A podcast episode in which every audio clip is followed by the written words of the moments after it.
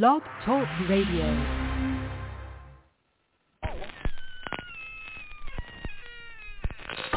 Ladies and gentlemen, boys and ghouls, step right up. Behind this curtain lies a ghastly concoction of delight, horror, fantasy, and terror.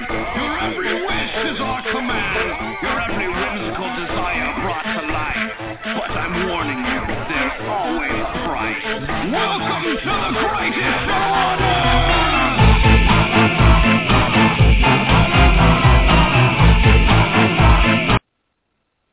And welcome back to the greatest show on earth that is Talking Terror.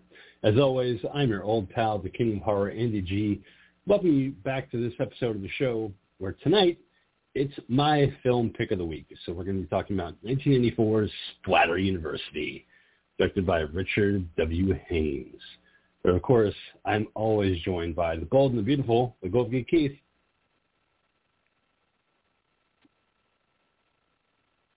three months later, yesterday, tomorrow. Hello, and welcome to next week's episode that aired a month ago on Talking Terror.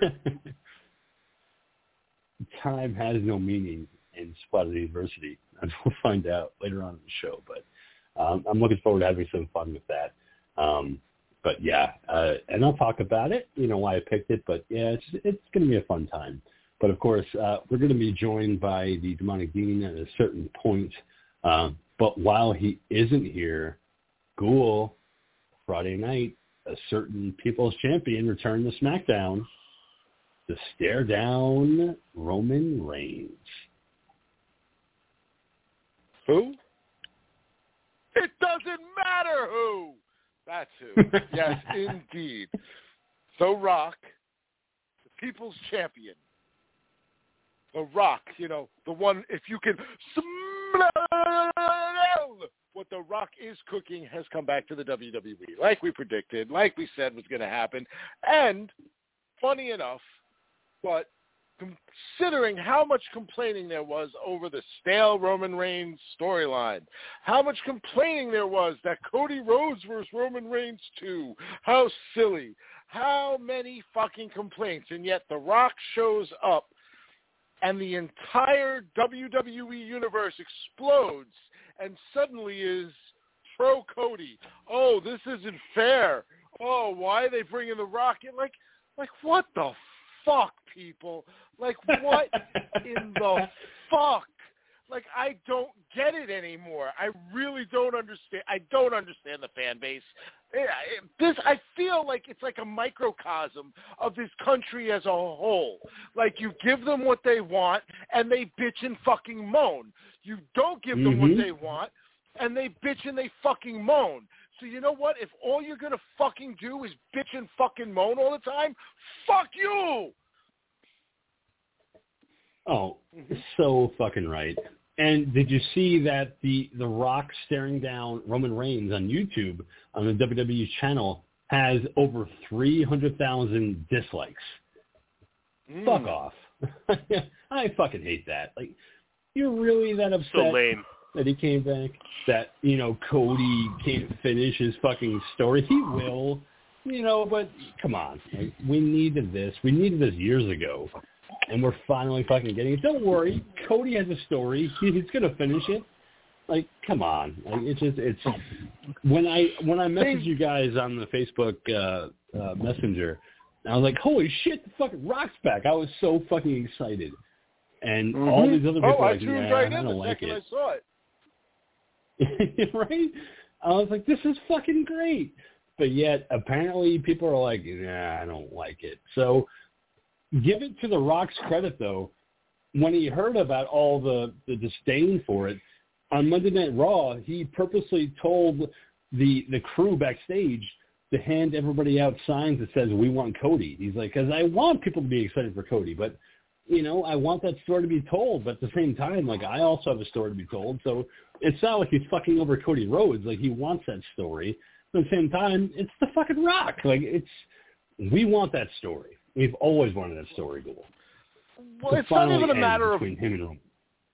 That's what I want more than anything else. You know what I mean? Like what I want is for the Bloodline storyline to just finally come to a close. We've had it going on for multiple years now, and it's had some highs, it's had some lows, but it's it's Mhm. ultimately at that point where it just needs to be done. We need to move on. You know, like it's it's the, the problem is, and it's it's it's not like they've really set this story up and like really laid the groundwork for The Rock versus Roman Reigns. I get that complaint. This isn't a well-crafted story. It's not something that has been built up and mm-hmm. brewing and like working its way. But the the, the good thing about doing it this way is it doesn't it doesn't need that build up. The story is built into the family already. It's already there. Mhm. We know some of the best storylines that have ever happened in, in storytelling in general, but in the WWE in particular, is when they take a little bit of the real and mix it right on in. You know, and that that's where this works. You know, the fact that they are Hmm. related, the fact that they're both fucking Islanders. You know what I mean? Like this all makes itself its own storyline. And not to take it away from Cody Rhodes, you know, he had his fucking moment. He did. And then he got Yeah. hurt. And that delayed his big moment. And that sucks. Oh, what a it bummer. truly does. It, right? It was a bummer. The dean says it's a bummer. And if Mhm. the dean's saying it's Yeah. a bummer, you know Did it's you bad. know? I don't want to spoil it, but I heard that Richard Atherton is going to play Cody in the movie. Oh, perfect. Fucking That's spoilers, excellent. man. That's, you're a fucking spoiler man. Yeah, but uh, he's not, he's not party man. He's spoiler man. But uh, you know, like like like my problem with the Cody Rhodes thing is, is like, yeah, okay, he wrestled Roman Reigns last year. Ooh, okay. Now, like they really, it's not like they've crafted this fucking Cody Rhodes versus Roman Reigns storyline for the Nope. last year either. You know how they like worked from WrestleMania 4 to WrestleMania 5, and over the course of the entire year, you watch this entire fucking rivalry between Hulk Hogan and Randy Macho Man Savage develop. Like that didn't happen over the Mhm. last year. No, Roman ended up fighting his fucking his his cousin. You know, they broke up. lame the now. twins broke up. They went to separate fucking divisions. you got it. Then this guy got hurt. That guy got hurt. Solo sticks his fucking thumb It'll never be neck. as good. It'll never be as good. Absolutely not. So, like, it's not like they've got this this beautifully crafted story that The Rock is just coming in and they're like, oh, we're scrapping this great tale. No, they're just they're just I have a fucking question. scrapping the idea of there being a fucking rematch between the same two fucking guys again. Like Cody Rhodes needs to work the fucking hey, my father got screwed by the WWF back in the fucking day. They brought him here, they made him Billy a joke, Graham. and it's about time my fucking family, about time my fucking family gets the American respect they dream. deserve in this goddamn company. That's Cody Rhodes' story. That's the fucking thing he needs to be working on. That's why he's the American fucking nightmare, because he's no longer the dream. It's fucking easy. Question, Dave. My question is this, because I just made that comment, it'll never be as good. And, you know, you you two have continued uh, with wrestling fandom, you know, all the way through to now, where mine, Mm-hmm. uh, you know, started dying out, uh, like b- before the Stone Cold era. Like I never even Yeah. watched wrestling when Stone Cold was a character. All right, but Mhm. growing up, you know, the what I view is like the OG heyday of WWF wrestling was like an incredible era of entertainment as a child of the 80s. Now I the made that age, joke yeah. Yeah, I made that joke a minute ago about oh it'll never be the same, and, and the ghoul's like absolutely it'll never be the same.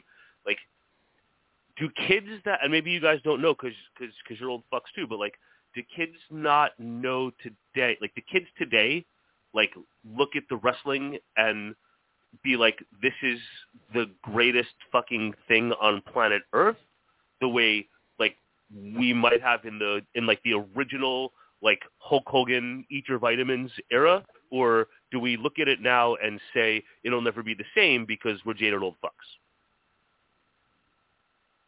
Cool. I have an answer, but King, if you if you've got one, uh, I'd love to hear yours before I give mine. No, I, I, I think that we are in a reinvigorated kind of generation. Um, I think that Cody Rhodes, at least, in in my opinion, uh, is taking up that mantle uh, of Hulk Hogan. He'll never reach that level of Hulk, obviously, but I feel like he is for kids of this generation watching WWE. He is kind of like that level where they weren't old enough. They probably weren't even fucking born yet when Hulk was around. But now here is Cody, the American Nightmare, which was also Dustin Rhodes' uh, name back in the day. But he's signing weight belts. He's shaking hands. He's being the face. Um, I think that's that's what the kids of this generation have is Cody. Um, but Ghoul, you know, I, I divulge to you. Uh, I think. All right, so I think Cody Rhodes wants to be the face of the new generation of wrestling. I do think that is is, is what he wants. I think that's obviously Mhm. what the WWE what the WWE wants. Um, but to answer your initial question, Dean, um,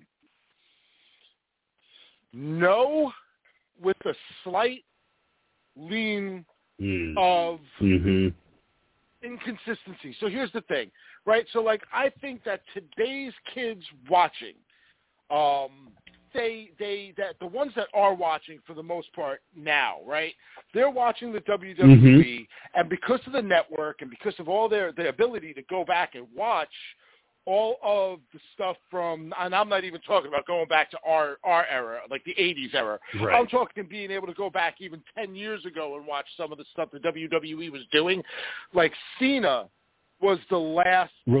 Hulk Hogan level character like that. You know, like Mhm. Roman Reigns might have had the belt Totally had the belt for as long as he has, but he's never going to be a star on par with a John No. Cena, with a Stone Cold, with a Rock, with a Hulk Hogan. Like those guys hit a level literally of immortality, you know, based on the characters, the performances, what they mean, not just to sports entertainment, but what they end up meaning to pop culture in general. You know, I think just about everybody knows The Rock, obviously from from movies. You know, if not Mhm. wrestling. I think just about everybody knows Austin 316 says I just whooped your ass because that became a fucking pop culture fucking sensation. Everybody had Austin 316 shirts. Um, Hell yeah. you know that that was like a, a a big thing. You know, everybody knows John Cena. You can't see me. He's like fucking. You know, he's like that character that everybody loves and everybody loves to hate. At no point throughout Mhm. Any of my time watching wrestling have I ever seen somebody that made the crowd so divisive. You know, you would literally have Cena sucks chants just as loud as the people cheering for him in every Yeah. arena, every night.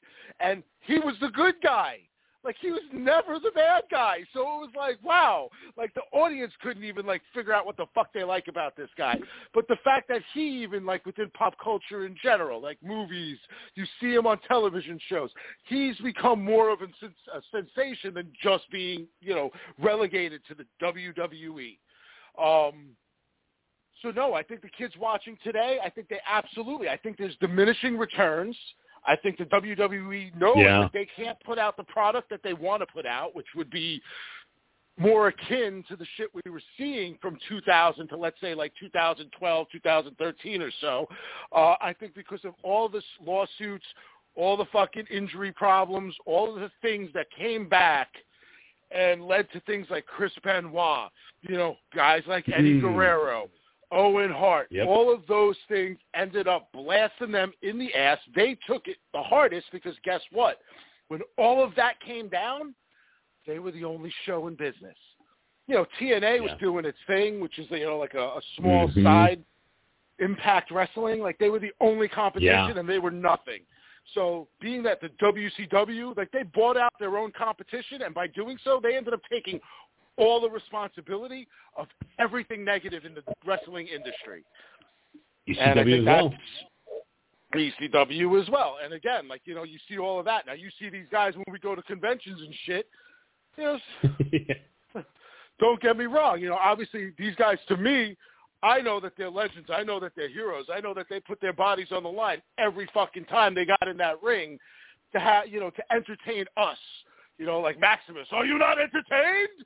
Um, you know, But like, you know, you talk to them, you know, you speak to some of these guys, and unfortunately, those shots to the head, that damage that they took, some of them could barely fucking put together a coherent sentence at times. You know, mm-hmm. I met Tito Santana. The guy could barely fucking talk. Oh, you know, he's, he's like, terrible. And, yeah. And it wasn't like a language barrier thing. He just, it's like he's un, nope. is incapable Hola. of doing it now. You know, arriba. Um, yeah, so so I, I think there's a lot of sad things that happen with it. I think yeah, I think as a whole though, yeah, unfortunately these kids today, they're not going to see it. But like the, the the king said, we're at a transition period, and this happens. This happens in wrestling. Eventually, mm-hmm. whether it's in the WWE or if it's in AEW, some new talent is going to come back. Some new talent is just going to come to come to the top we're going to get some kind of storyline, some kind of faction, something that will bring wrestling back up again. And you know it'll be it'll be hot for a little while, and then it'll it'll die down again. It's, it's how the fucking industry goes. Now, my next Always. question, my next question is, and this is kind of related to like the golden age versus the the modern era, et cetera, et cetera. And I have Mhm. no concept at all of any of the regular performers in the modern era. And this also could be a byproduct of being 12 years old. But like, as a 12-year-old watching the golden age of WWE, watching those performers, watching Hogan, watching the Macho Man, watching the others of that ilk, like,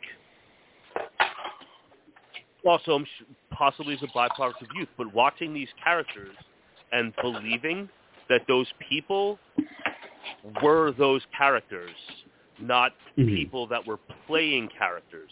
And I feel like any tiny snippet that I've seen, a little social media reel of like someone with the mic, like I feel like I'm looking at actors. And like, is that the case, or do these people that wrestle now feel like they're actually those people? Like I feel like it seems more like a performance now, more like a show now than it did back in the day. And this is again from someone who, you know, has watched the grand total of maybe 3 minutes of wrestling over the last 15 years. No, I, I would I would agree with that. I think a lot of kayfabe, which is what they call it in wrestling, um, you know, with characters, uh, it has gone away a little bit. Uh, I think that's also because of the advent of social media. Um, I think you know kayfabe kind of takes a back seat in, in a lot of ways uh, compared to the 80s and the 90s, especially in the Attitude Era. Um, and in this uh, generation, you have Instagram, you have Twitter, you have Facebook.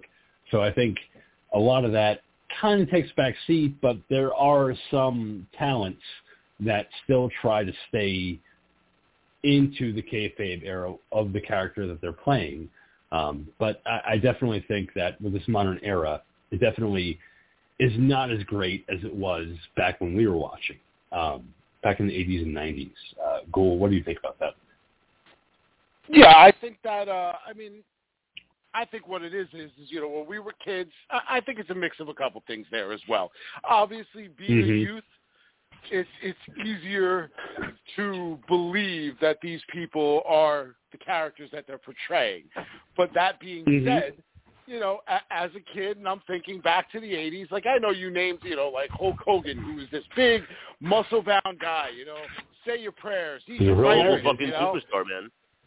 Yeah, well, absolutely. you know, I th- I think about the Macho Man, who was, you know, all about the epitome of like being like intense, like intense, but like a smoldering intensity. You know. Then I think about like the Ultimate rises to the Warrior, who who comes in and he's fucking uh, just a big bowl of fucking energy just going and ah, like a fucking guy like released out of the jungle suddenly, you know. But then I think back too, Yeah. right? And think think about some of our other popular fucking characters.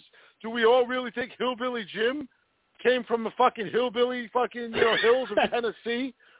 Do we really think Dog? that the junkyard dog, okay, hung around Yeah. fucking junkyards with a fucking chain around his neck? Like that we were shown these characters as kids and that's all we were Mhm. shown. Back then, Yep. they weren't really portrayed as people. They were portrayed as characters. And we didn't only see these characters on TV and in the ring. Well, we didn't only see these characters in the ring. We saw these characters on MTV. We saw these characters in cartoons on television on Saturday mornings. These characters very be, these these characters very much became tied to who those people were. Wrestling in the late 90s kind of took a turn and the idea of characters kind of got pushed away. Gone were the, hey, we're this fucking, you know, I'm a fucking hillbilly from Alabama, and it became more of like, yo, I'm a realistic fucking hillbilly from Alabama, and I'm gonna fucking beat the shit out of you. You know what I mean? I'm Kid Rock coming from fucking Detroit, and I'm gonna beat the shit out of you. Like that's kind of where those characters and all of those types of things went because it just got, it got silly trying to think that you know this guy's gonna come in and fucking do a hoedown with you and then beat your ass. Um, you know, that being said, like the King said too, though, there are still specific performers that have never broken like that character or they have a specific character that like you know they continue to to portray uh i'm just thinking like off the top of my head in the last 10 years you know you got like guys like Wyatt. the uh the viking the viking raiders you know bray wyatt to a yeah to a degree he performed as multiple characters but i'm thinking Mhm. more along like the Viking 80s Warriors line of is a great stuff so like i i think of the viking raiders i think they would easily have fit in with that 80s era of wrestling. The uh, Oh, yeah. the monster uh, the monster abyss to pull up a TNA reference, you know what I mean? Like that guy is like Oh, straight yeah. out of like that mid 90s like this guy's wearing a fucking like a mankind style mask and he's like fucking this big heavy set like abomination of a fucking person, you know? Um hmm so you do see it here and there, but no, it is nowhere near that anymore. And it is it, it's it's called sports entertainment now for a reason. Pretty much everybody knows it is acting now. Nobody's really getting, you know, they're not physically trying to hurt each other. Do people get hurt while doing this? Yes, but that is nobody's intent while going in the ring, or at least you hope so. And I, I do love the fact, uh, and this is going to kind of excite you, Ghoul, that Mick Foley Ooh. wants to have one last match, and he wants it to be a death match. So he, he that is guy, like, looking to have one last match. No, he's not. Wait, no, he's fine. let me let me let me get this, let me get this straight. He's looking to have a wrestling match, and one of the competitors dies. He wants to have a wrestling match to the death. No, he wants he to wants have a death match back to, in the day. He wants to murder someone or potentially be murdered in the ring. No, you're talking about Japan wrestling, where it's just Isn't barbed that what a death match is? tacks and. no, that's not what a death match is. That's you know what is a death anything match? Goes. educate me. um, you know, but he wants to have one last match as a death match. Um, and Matt Cardona, aka Zack Ryder, uh, wants to compete with him because he is the king of the death match right now in the indie circuit. Uh, you know, he wears his flannel vest, fuck Mick Foley on the back. Uh, he wants to have that last match with Mick um, in a death match. So anything goes. And if you've ever seen those 80s uh, Japan matches with Cactus Jack, like that, anything goes. I mean, Wasn't you have uh, barbed wire, wasn't Terry people- Funk in some of that shit? He was. He was the king of the death matches. Yeah, I seen I He seen some of that shit from yeah. from Asia. Uh, at, at one time, I remember playing for for the dean the the tape of uh, Cactus versus Terry Funk in the uh, the Oh, Japanese yeah. cage match with the fucking with the explosives and the fucking boards Yeah. and the barbed wire and all that shit, man. Yeah. well, yes, no, no, Dean. A death match in in wrestling, a death match does not, you know, entail a person dying at the end. Uh, while that Can might it? work in film, no. Well, I mean, has that happened in the ring? Yes. Has it happened during a death match? Uh, probably not a sanctioned match, uh, but you know, they uh, they do uh, not try and to kill each other. I just don't want to see. say Mick. that You know what? Listen, I love Mick. A lot of respect for Mick. Yeah. And as much as I'd love to say that that would excite me, it really wouldn't because you know what? Like No, it'd just be he's sad. done, he's done his time. you know that man Yeah. has put his body through hell for our enjoyment. Yeah, he has. There is zero reason for him to. He doesn't have to prove shit to anybody. So if he's doing it, it's No. obviously put Zack Ryder over. But it's also maybe to make a paycheck. Maybe he's got some fucking financial problems. I don't know. Mick, for the love of God, please don't do it. Okay? Like, It's okay. not even. I- yeah. I, I was It's not even to after say watching that- him take yeah. the fucking chair shot that his kids were fucking crying, bro. Like that. Oh, that did it God. for me. You know, like that was it. I was like, Rock versus fucking kidding me. Mankind. Yeah. Uh-huh. Uh, and having to Yeah, fucking no. listen to interviews of his wife talk about how it's like, you know, like listen, Mick has fucking trouble finding his fucking way back to the house most days because his fucking Yeah. memory is so fucked up from fucking all the headshots and all the problems that he's had in life. So yeah, please, let's fucking beat the shit out of that person's body some more. Like no, I know you love the sport. I get it. I love it. You I love it too. But for the love of God, let somebody else take over. Yeah, Bring and that it's not even that. Like, that I always see in the fucking videos. Let somebody kill that fucking guy. I can't stand that fat fuck. Little fat kid who always fucking has like a he's got like a pool in front of him and he's like I've this seen him, yeah. all the hoes and all the juggalos. Fuck this The shit. special needs Ow, kid? my back! You fucking asshole. I want to like Yeah. stop him. Yeah, but it's not even like that. It's a match made. Like uh, Mick Foley said, he wants his last match to be a death match, and Matt Cardona, who is technically the king of the death match in the indie circuit, said, "I'll take him on."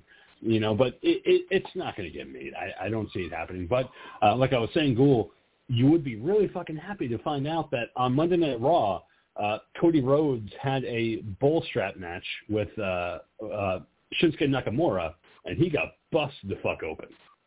So there was Okay, a lot good, of good, blood good. uh, on Monday Night Raw. Um, and then uh, Drew McIntyre came out at the end of the match and beat the fuck out of Cody Rhodes because he just has an issue with him. But it was great to see blood back, you know, especially on Monday Night Raw. I was like, you know, this is great, you know, bringing a little bit of it back, but you know, it's it's not going Oh. to get to those extreme levels. But Crimson Mask on Cody was great. No, we know Cody can bleed. You know, he's, he did it with AEW plenty of times. hmm Um, oh yeah, yeah, I remember seeing some kind of advertisement as to uh to that match occurring, and just you know, the Mhm. first thought that just came to mind was like, why? you know, like like where did that storyline come from?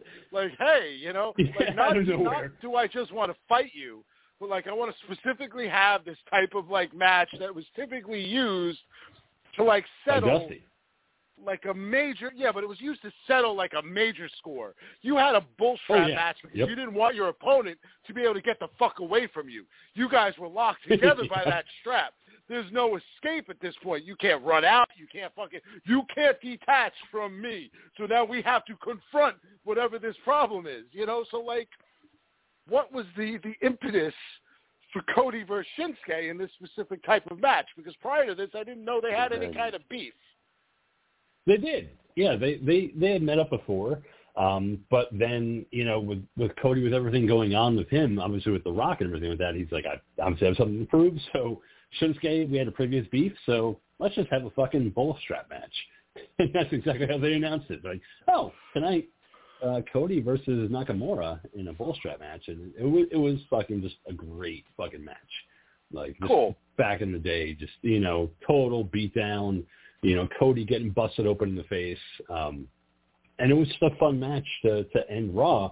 But I think a lot of it has to do with the fact that people are upset with The Rock kind of taking over Cody's spots, like we had talked at the I top, mean, where it's just like, oh, The you Rock know, is the The global Rock is superstar that's going to bring so much attention to wrestling around the world. And sorry, Cody, but you're not doing that, Bubba. I I I agree with you, you know, in a lot of ways, Dean. But uh, tomorrow there is the the media scrum for uh, WrestleMania, you know, uh, on Peacock. So we'll find. Uh. I, I love the fact that Cock. yeah, in Vegas, and I love the fact that they like talk a- to The Rock and they're like, you know, Well, it's not like anything Yep. else is happening in Vegas this weekend, you know. No, nothing. Nothing's happening in Vegas this weekend. Um, but they they did talk to The Rock, and they're like, "Well, what do you think about all the negativity about, you know, people want Cody versus Roman, but you're taking over?" He's like, "No, it's gonna be great. It's gonna be great." So, no, that doesn't answer the question, but you know, it's, fine. I, I think that Cody versus Seth is going to be a great match. Um, my dream come true would be the fact that it would be a unifying type of thing where you know, Cody wins uh, against Seth, and then he goes against The Rock, and then unifies the titles, because we don't need the fucking two titles again. We just need one. But we'll see what happens. Nah, they're not. It's- They're not going to do that because they just that that new title just came out. The idea with that title is the uh you know that is it's kind of like the TV title in a lot of ways if you think about it. You know what I Oh, mean? yeah. Like this this is the person who week to week is going to have regular matches, you know, whereas the universal title holder will be your pay-per-view champion, you know, he'll be the guy that yeah, sure, he's going to wrestle matches, but that title's only going to be on the line, you know, in major events, whereas, you know, the other title is like, yeah, you know what? It's Monday Night Raw. Let's have a fight. I want your belt. Okay. yeah, exactly. That's exactly what it's going to be like, you know, and and you know Seth constantly being fucking injured. It's like, well, you know what? Let's get somebody who doesn't have a broken back and broken legs. Um, uh, I, I, I mean, look, it makes sense to give it to Cody if that's, you know, especially if that's how that belt's going to be. Because if you make Cody the Universal Champion, then I mean, we're not going to see him all that often. Hmm, of course not. No. Yeah. But yeah, we'll see. I mean, I'm looking forward to the scrum tomorrow and seeing what they talk about um, and building the story further. But Dean, uh, let's get into horror. What do we have to talk about tonight with horror news? Sorry, people. We're not sorry. Blame the Dean. Blame Oh, the Dean. Dean, I'm excited. You got into it. Look at you, man. So excited. Asking questions like that. I'm proud of you, man. That's that's why I say blame the Dean. You know, he inspired us. Yes. It's, it's inspiration. That's our boy. Move me, bri- move me brightly. Like the Yes, sun he's a real American. Color. I fight for what's right in every man. Fight for And why are what's we still talking Fight about this for 30 plus fucking minutes? Let's get into the horror news. What are we talking about tonight? Okay, so it's been announced by Disney that the upcoming Alien film uh, has official name. Uh, it will be released on Motion August detected at the doorbell. 16th. What? Smith, Sorry. God damn it. Uh, the new Yeah, Alien so- film, being official released name. theatrically on August 16th of 2024, will come with the name Alien Romulus. And Ooh, okay. uh, while there Romulan has been no or Romulus. what Is it Romulus. Romulan or Romulus? Romulus. Romulus, the second one, Gotcha. second one. Uh, that um, there is no trailer, but there's a rumor going around that the trailer for this film might debut during the Super Bowl. At this time, of course, Oh shit. uh, that is just a rumor. They haven't said Wow. stay tuned for the Alien trailer at the Super Bowl, but there's just been a little bit of chatter amongst the in, around the internet uh, that maybe there will be a trailer for this film at the Super Bowl. So uh, we don't know Could yet, be. but we we will we will see.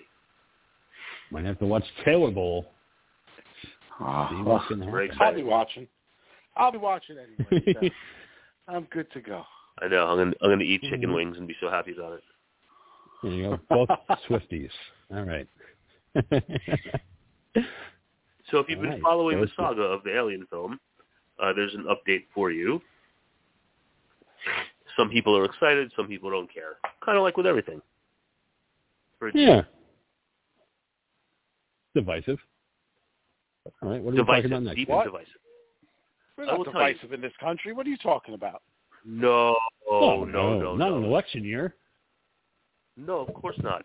But what's next is that eight years ago, Hannibal season three came to an end, and uh, Mhm. Mads Mikkelsen uh, has said uh, that while there is nothing concrete, uh, there is still hope for a fourth season of Hannibal, a revival, as they call it.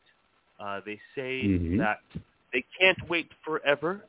Uh, they can't have 20 years go by, of course, uh, but they're hoping to find a new home for a possible season four revival of the Hannibal uh, TV series. I would love that. Oh, very cool. You know, I would like that. That's fucking cool. I would love to see another season because uh, the Ghoul turned me on to Hannibal. Um, I was kind of hesitant because it's not you know Anthony Hopkins anymore, but it fucking surprised me, man. Like I really enjoyed it. So I would love to see another season. I just love that We'll I turned but on to it, and it then, I, and then just like every other show, I didn't finish it myself. yeah, I did, Um, and I was like, Fuck you know, they don't. It doesn't necessarily mean they need to to have him, but we know that Bryan Fuller is going to be very busy with the Crystal Lake TV series. Very busy. Very busy. That's that's still happening, right? That's still that's on the docket. No, that, that that's official. That's happening. Oh yeah.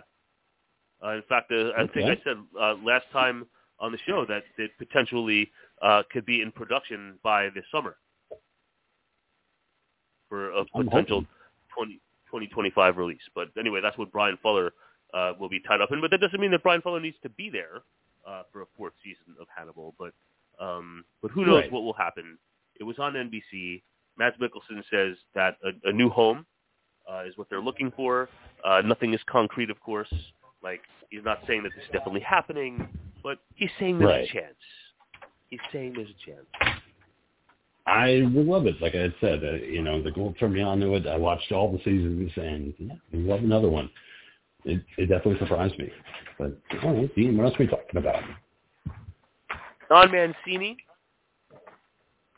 Yeah, uh, Lou Chuck Mancini? guy, Crater Chucky. Odd Mancini.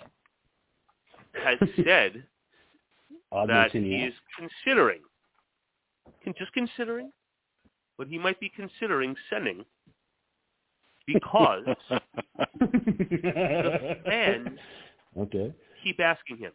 Mancini said in a movie crypt interview in 2017 that he has an idea uh, to send Chucky to space. If there is enough demand, uh, he'll eventually get there.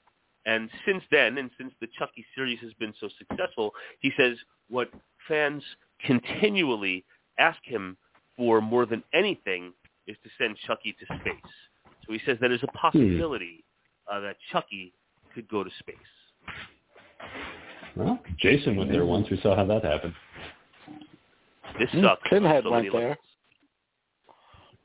yeah. Leprechaun went Yeah, there. Pinhead went there too.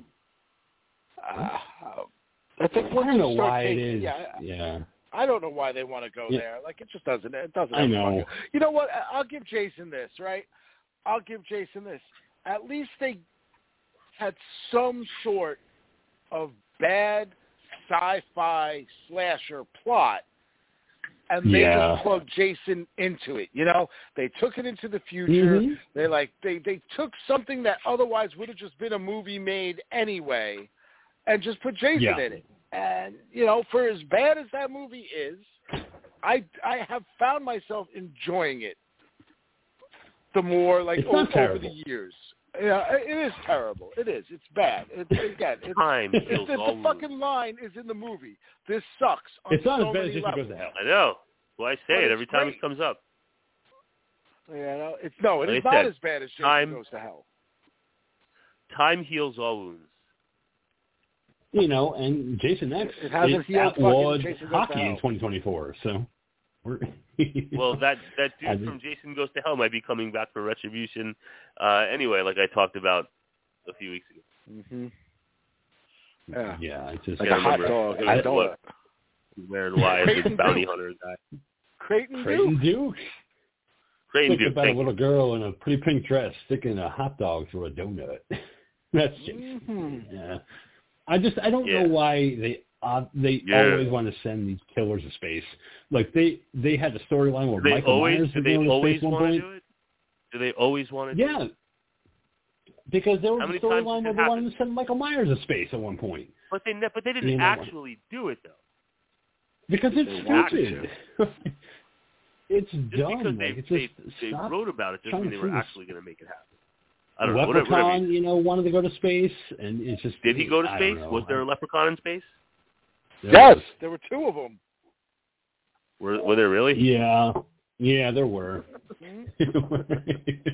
Yeah, I know he went to the hood twice, and I'm pretty sure he went to space twice. He Leprechaun in space, yeah. It happened. But it's for some reason like we've run out of ideas. Let's send in space. It's like I don't know. Like, you know, and Chucky, it's fine. I mean, I think what they're doing with the TV series is cool. Like I actually like the TV series.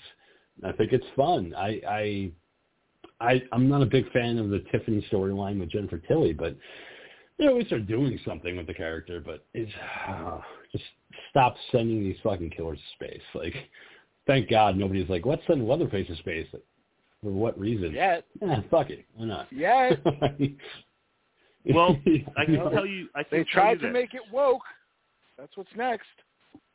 I can, well, I can't Oh, tell they you what's next. I can okay. tell you what's next. What's next? Tell right? us what's next. What's next? What's, I'm gonna tell you what's next.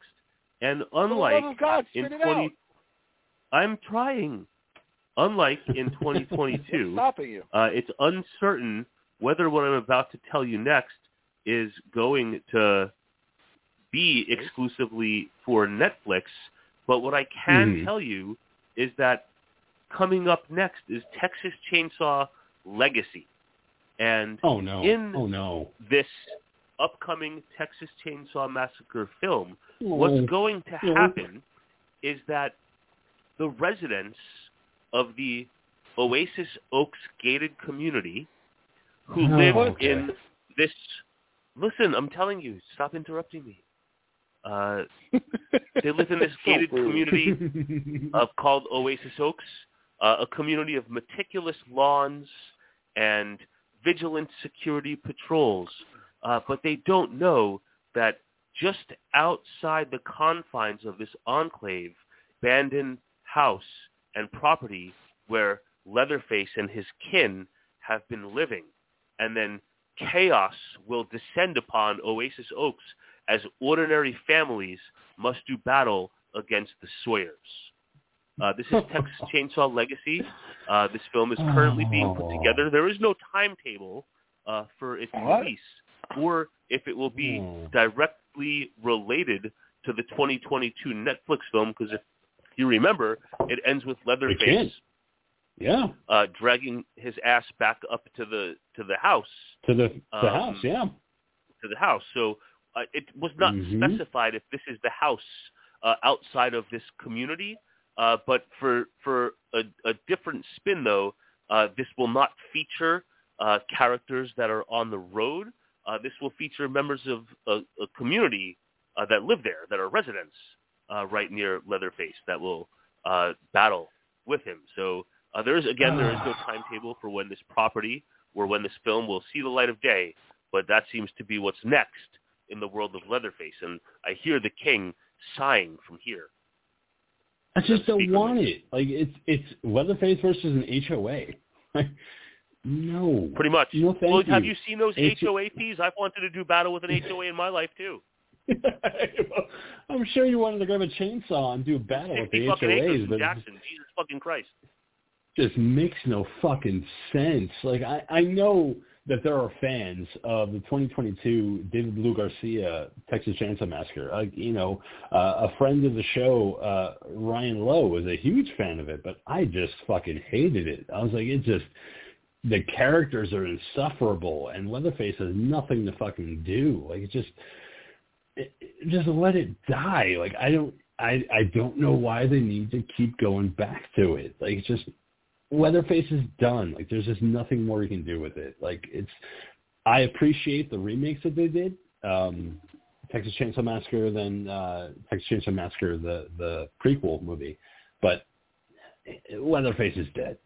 like there's just nothing more that It you was can do fun. with the characters. While while I agree with what you're saying on the 2022 film, it just personally, and while, while it was not a, a, a fucking good movie by any stretch, it was better than, than some of the other Leatherface crap out there. But what was fun is that I Mhm. did watch it. I did watch the film uh, while on I was on a flight. I, no, well, well, but I also wa- actually watched it while like it, it had just been out on Netflix uh, for a few days, and I had watched it while on a flight to Texas on the trip when I Mhm. drove out to the le- to the original Texas Chainsaw gas station. So like it was like a fun Okay. like Leatherface weekend for me. So like like I have That's that kinda fond cool. memory of that experience, but not a fond memory of the film. You know, that is Mm-hmm. kind of cool that you watched it going to Texas. But, you know, Yeah, it, it, like, it- on the it's plane. a movie that was Did you at least watch the original? Halloween. Dean, What's that? 50th anniversary at this least watch the original. While I was on the plane going to Texas, I did not. Mm, that's a shame. Nor But- while you were in Yeah. Texas. Well, let's let's let's think back. Well, let's remember. Let's remember. Like there was a lot of positive buzz surrounding that film coming up to There its was. release. Uh, so like Mhm. there was just like I was excited. I was like, oh, finally, good buzz surrounding a Texas Chainsaw movie. I don't think there's Buzz. that's ever been the case in the last the previous thirty years. So Well, like because it was so there was fucking that woke, and you know all these fucking horror queers wanted to be like fucking yeah, man, best fucking horror movie ever, represents everybody like properly. Yeah. No, you're right, Cool. That's exactly what it I don't even Sorry, I, I- honestly I, I- don't even remember. No, no, no. You, I'm you- Google's apologizing for completely right. interrupting Dean. I'm sorry. That's okay. And no, no, no, I didn't. I didn't watch the um the original when I was in Texas. I, um, I mean, well, Shame. Yeah, mean, Ding, 50 ding. years this year. Shame. August 18th, 1974, when it was released. But, you know, it had potential, but I always say that when a Texas Chainsaw Massacre movie gets announced and you see the trailer. Like, I remember talking about uh, Leatherface from 2017. I'm like, oh, this has potential. This could be fucking cool. And then I fucking watch. I'm like, no, it was a fucking pile of shit.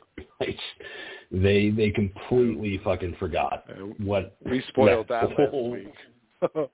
yeah. I've been spoiling it for fucking years.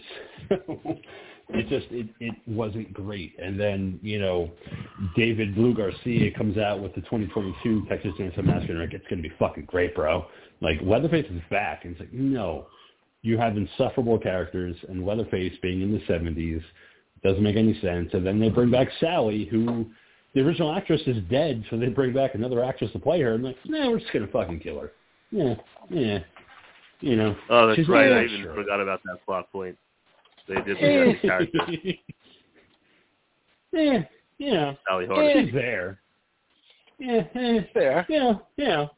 She's there. Eh. And then we're just I've gonna been fucking I've been kill her. waiting for this moment. And then you know. Leatherface is gonna kill her with a chainsaw. Yeah. It's not like that was. Wasn't- it's not like that was being done in any other like major horror franchise at the time. You know, it was definitely like Halloween. hundred percent. What? I didn't hear that. Who? Huh? What? Like those three movies. I mean, Oh. Oh, yeah. I Arnie guess that would be Cunningham. Similar. I mean Corey Cunningham. The Corey, Corey story. Cunningham. Corey's story. Halloween ends. Oh, I, uh, that movie still is such a bad taste Yeah, in it's, my mouth. it's People I fucking hear you, but you know what? movie. It's still the Little Monsters like favorite Halloween movie, just because she, you know, she's got like a, she's got like this young teenage girl thing for fucking Corey. Like, I, And it's she like also uh, doesn't have the a whole fucking like- depressing loner thing. and let's let's remember, right?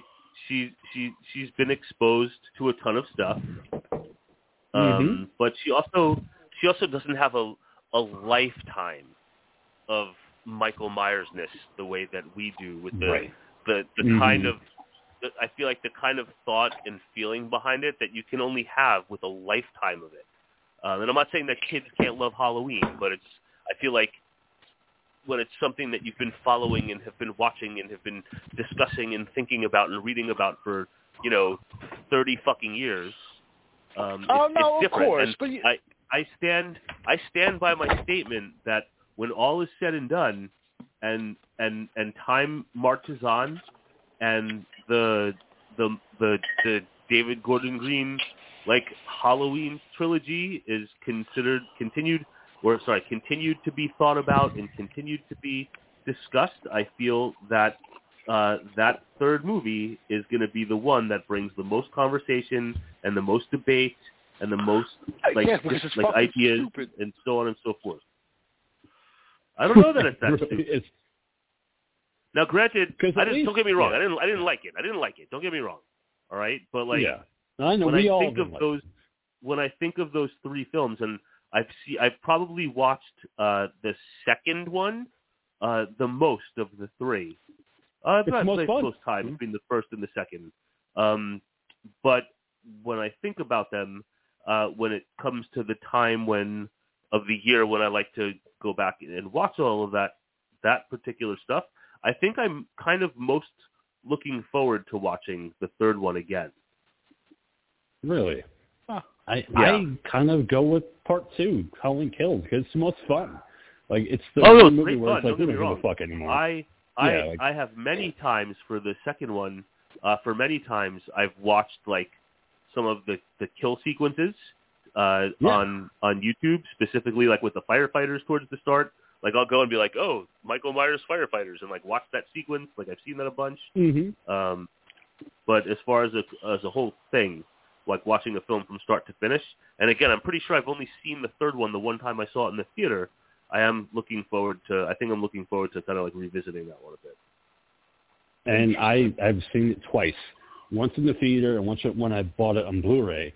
And I remember the monkey was like, "Why the fuck are you watching this again?" I was like, "Because I want to see if there's something good in this movie." Like, "There's not." And I was like, "I'm trying to find something." But once Yeah, the I have the Blu-ray too. I bought that like I bought that three pack, like the Blu-ray, like UHD, like Oh, yeah. 4K three pack. Yeah. Yeah, I have them all on on singular Blu-rays. Uh, they released a three pack after that, but yeah, you know, it's just, just it's a mess of a fucking movie. And now they're talking about, like you had said, Dean, about the Halloween TV series uh, that they want to develop. So, well, you know, see what they do with that, you know. But you know, it, it's the the David Gordon Green three trilogy just kind of left a bad taste, I think, in everybody's mouth about Michael. But you know, we'll see what happens with the TV series because We yeah, will. We you know, will. Halloween We will what is my like, and Halloween, uh, the first one, 2018. I know I talked to the ghoul about it. It's a fucking great movie. Like, I actually really enjoy 2018 Halloween I like it too. a lot. It's it's a great fucking movie. As a standalone, it's great. But then you're like, oh, there's two more movies after that. But as a standalone movie, if you don't go back and watch the other two, it's great. Like it's it's a pretty solid movie. But you know, they decided to make two more, which is the problem. Uh, that's why you know, we might not get The Exorcist uh, Deceiver for a while. Because Oh no, didn't work out. anything but that. Mm-hmm. But all right, uh, Dean, what else are we talking about tonight? Uh, let's see. Um, the we've documented on this show numerous times uh, Mhm. how much we love the Monster Squad, and Hell yeah. because Kick him in the uh, because Those the Monster Squad was not a universal production. There had to be, uh, you know, variations on the universal creatures. Hence, the Mhm. Man, uh, who was the creature from the Black Lagoon, but was not the creature from the Black Lagoon. But uh, it's uh, it's been revealed that um, and there's a there's like a resin cast of the Gillman suit from Monster Squad where it's been located that on the neck of the Gillman suit from the Monster Squad, uh, in the Mhm. scales, uh, is the is the is an image of the actual creature of the Black Lagoon mask that the artists put in there uh, to pay tribute to the creature of the Black Lagoon. I just thought that was a cool little item that I had come across earlier. That is very fucking That's cool. pretty cool. Yep. Awesome. But, all right, what else are we talking about, Dean? There's Dean, that's the kind to of be shit I like to hear from you, man. I like news like Oh. that. right. Okay. Well, thank you for the feedback. I'm always open to feedback, and we'll we'll we'll make sure to look for for the oddities as well as the the film specific uh, news. And although this next item is film specific, but there had been a big time bidding war uh, for uh, Danny Boyle and Alex Garland to get back into the the the world of 28, uh, of which there are not going to be a not just one 28 years later sequel, uh, but there could Hmm. potentially be a new trilogy of films uh, with this property. Uh, there has been a hot bidding war between the studios and the streamers, and it seems that uh, it came down to either Sony and Warner Brothers, and Sony has won out. Uh, it seems that for this project, uh, that the films will roughly have a budget of around $60 million. Sony to agree on theatrical releases uh, was a big part of the deal. Uh, they're working on uh, the first uh, film script right now. Uh, Alex Garland will be writing a second film, and it seems that Danny Boyle is only going to direct the first of these films and then pass the responsibilities on to someone else. So there's, of course, no release date and whatnot, but there will be a 28 years later and then some. I'm looking forward to that. Big fan of that series. Very cool. All right, else you got? Uh, Blade, the ongoing saga of the MCU Blade film that just seems to be taking forever and ever. But it has been Mhm. revealed that the Blade film uh, is going to be rated R. It Okay. has also uh, been revealed that although they don't say what time period, that the Blade film is also going to be a period piece. Uh, and again, no word on what period, but the villain is going to be, and I don't know if this was related to the bigger Marvel picture, of which uh, you all have much more knowledge than I do, but uh, the villain uh, is someone called Lilith, uh, who is going to be going after the blood of Blade's daughter to create an army of daywalkers, and uh, this vil- this villain Lilith will be using a weapon uh, that is called the Ebony Blade, which was introduced in something called Eternals. Uh, that doesn't mean anything Mhm. to me because I don't know what that is, but perhaps you know what Eternals is and know what the Ebony Blade is. Indeed. Indeed, I do. Well, can you Mhm. tell me?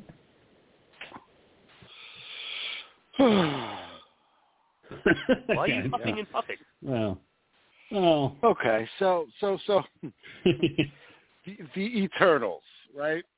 The Eternals was a failed MCU film um, in which they decided to put out a movie that, uh, and I say failed because uh, uh, the large contingency of people just did not like the film. Um, hmm you know, coming off the the heels of the build-up and everything that was Infinity War and Endgame and this this gigantic assembly that that that led to such such a, a great payoff and delivery of, of such a greatly built storyline. Uh, Marvel afterwards, you know, had to kind of like scramble. Disney, of course, wants to keep the money train going, and they don't like to. be- They they don't believe in like, hey, let's tear things down and start to build things up slow again and, and work our way up. Um, or let me kind of say that's not necessarily the full case. Disney wanted to kind of do that, but theater goers and people within the fan base and the fan community have no patience or ability or desire to do that. So as Marvel started to build, you know, started to deliver stranger properties, and like let's say something like Guardians of the Galaxy turns into a huge surprise hit. Um, this, on the other hand, turns into what would be considered a flop. Essentially, the Eternals, right, are these beings that were created by large celestial beings within the universe. Um, these Eternals were created to cull and protect life on planets so that planets could eventually hatch and as in the hatching process all the life on the planet its energy would be absorbed and during the hatching a new celestial would be born Um, that is essentially the plot of Eternals. The problem with Eternals is it tries to introduce an entire team of characters that you know nothing about, with actors that you don't you, you might know or have seen in other things, but at the same time you're kind of like, eh. You're like, oh look, it's Salma Hayek. Eh, she's dead. Um, you know, the movie as a whole is kind of like, eh. So the ebony blade that gets in, you know introduced at the end of the film during its stinger sequence is a cursed blade that is wielded by the Black Knight. Um, I forget the exact details surrounding it. I think it has something to do with somebody's soul being attached to it, and when you fucking kill people, they it absorbs their like being or some shit, um, and it corrupts whoever Mhm. is holding it.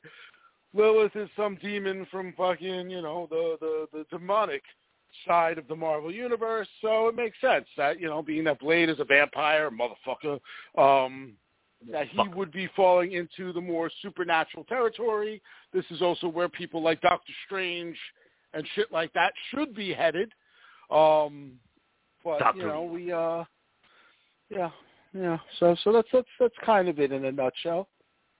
I personally for do the not nutshell. hate the Eternals like other people do. Um, but like the people that do hate it put it like they You're put it at like the bottom of the fucking list. They put it where I put Thor: The Dark World, as far as like Oh, yeah. MCU films go. Thor the Hammerman. Hammerman. He is the Hammerman. It's hammer Thor. time, as you like to say. Whoa, When ho, he- he ho! hurts people. Here comes the hammer. Driving green, like Yeah. All right, Dan. What else you got for us for news? hmm. Let's see. Hmm. Uh, the seventh The devil went down. to Scream film. The se- Look for so. the seventh Scream film, the rumored uh, director uh, for the seventh film uh, is named John Hyams. mm-hmm. Uh, he Hyams? has worked, Hit him in the Hyams? eye. Hyams. not Hines, not Hines, Hyams. Oh. Uh, he actually has worked previously with Kevin Williamson on a slasher movie called Sick. Um, he has also was directed uh, directed sequels in the Universal Soldier franchise, as well as uh, episodes of the Chucky series, episodes of Z Nation, and episodes of Black Summer. Which uh, this I, I meant to add this to the news list, but I didn't. But since it's related, I'll just mention it very quickly. I thoroughly enjoyed uh, the two seasons of Black Summer that were on Netflix. I Mhm. thought it was just like a different, interesting take on the whole zombie world. Like, I don't think that realistic is the world, but it was just kind of like stark and unstylized. Um, like no like dramatic music. Uh, like for example, there's like one sequence in one of the episodes where like one zombie is chasing one guy, and they're like in the like the storage room of like an um, it might have been like an auto body shop, like a like a Pep Boys, but like in the back where they have the rows of repair parts where you're not allowed to go and the employees go, and it's just them kind of playing cat and mouse through these aisles with a with a grumbling running zombie and a guy running and breathing, and there's no music, and it's just like it just goes on for a while. Like it's a lot of set pieces like that. I thought it was a really cool show, and the second season ended in a in a place where you're like, well, obviously the story is not over, and uh, it's been uh, several years, and Netflix has been very ruthless when it comes to just announcing cancellations, and uh, it was never announced that Black Summer was canceled, but like the creators uh, just recently, just within the last month or so, uh, did say that there there will be no more Black Summer. But uh, as far as the Scream Seven uh, film, while John Hyams is rumored to be the director, um, and that the studio is currently in negotiations, obviously, uh, with Sidney Prescott uh, to return. Uh, Campbell says uh, that she is willing to return, uh, but she's only willing to return on her own terms. And her own terms in parentheses, meaning uh, show me the money that you didn't want to show me for the previous film, uh, and I will come back. So uh, you know, that's what's going on in the world of the seventh uh, Scream film at this time. Interesting. Okay. What else do you have for us, Dean? Uh, let's see, King. What else do I have for you? Uh, the world of uh, Evil Dead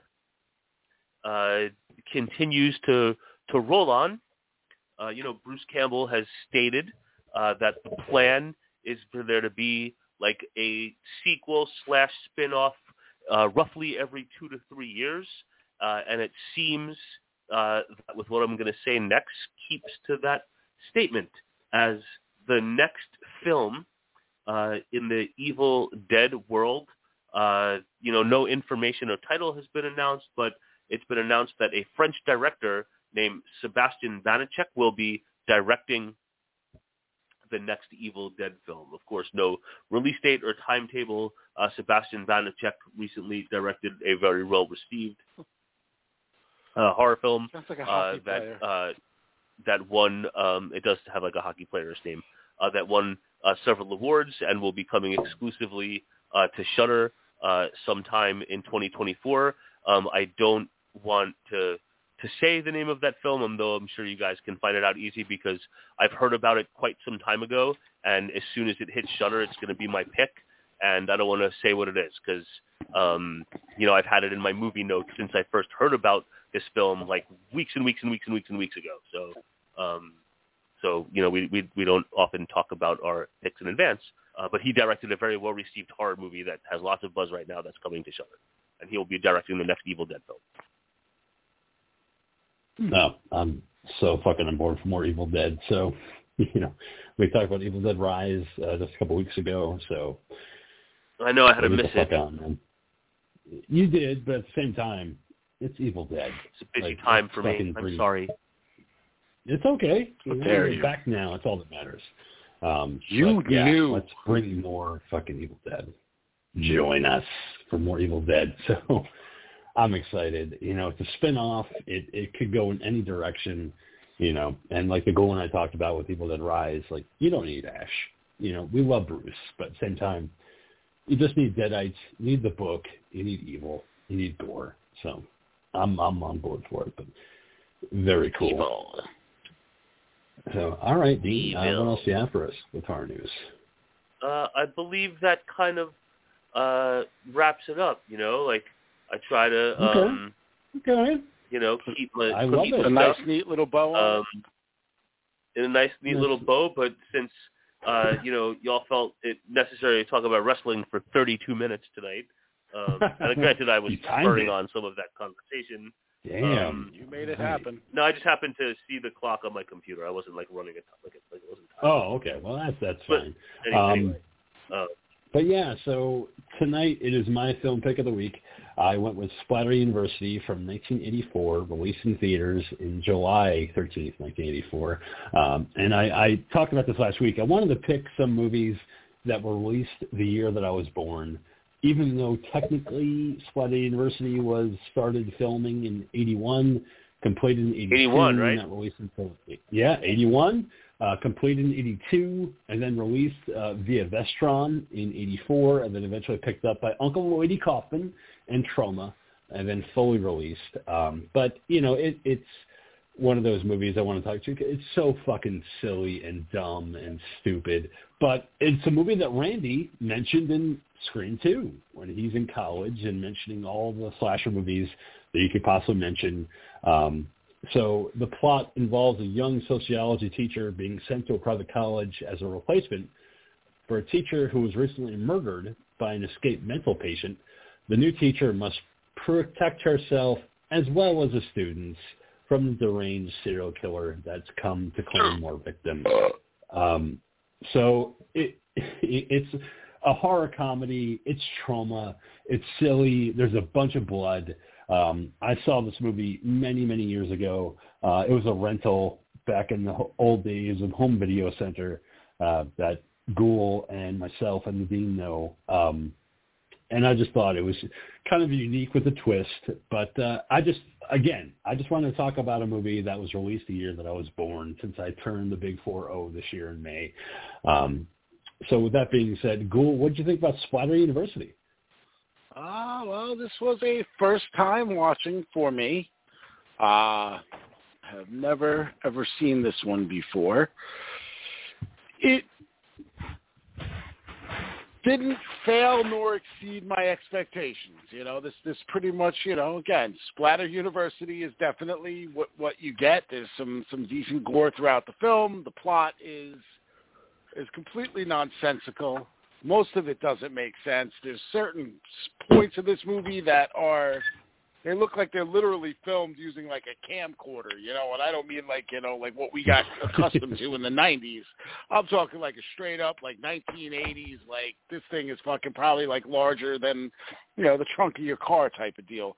Um it overall though, did did I end up having fun while watching this movie? At times, you know, there, there were plenty of periods of time where I'm sitting here and I'm, yeah, I got, I got a nice little smile on my face. I think I would have loved this as a kid, um, just because of how like absurd and obscene it was. Uh, it could have used some nudity, uh, other than the covers of the nudie mags that you got. You know, Mhm. maybe a titty or two. I know, I know, you guys were talking about there was some kind of version on fucking YouTube or whatever that I guess is is censored. Censored. Bad. It just just seems fucking absurd to me. Um, but yeah, aside from that, it just seems like a good New York-based film.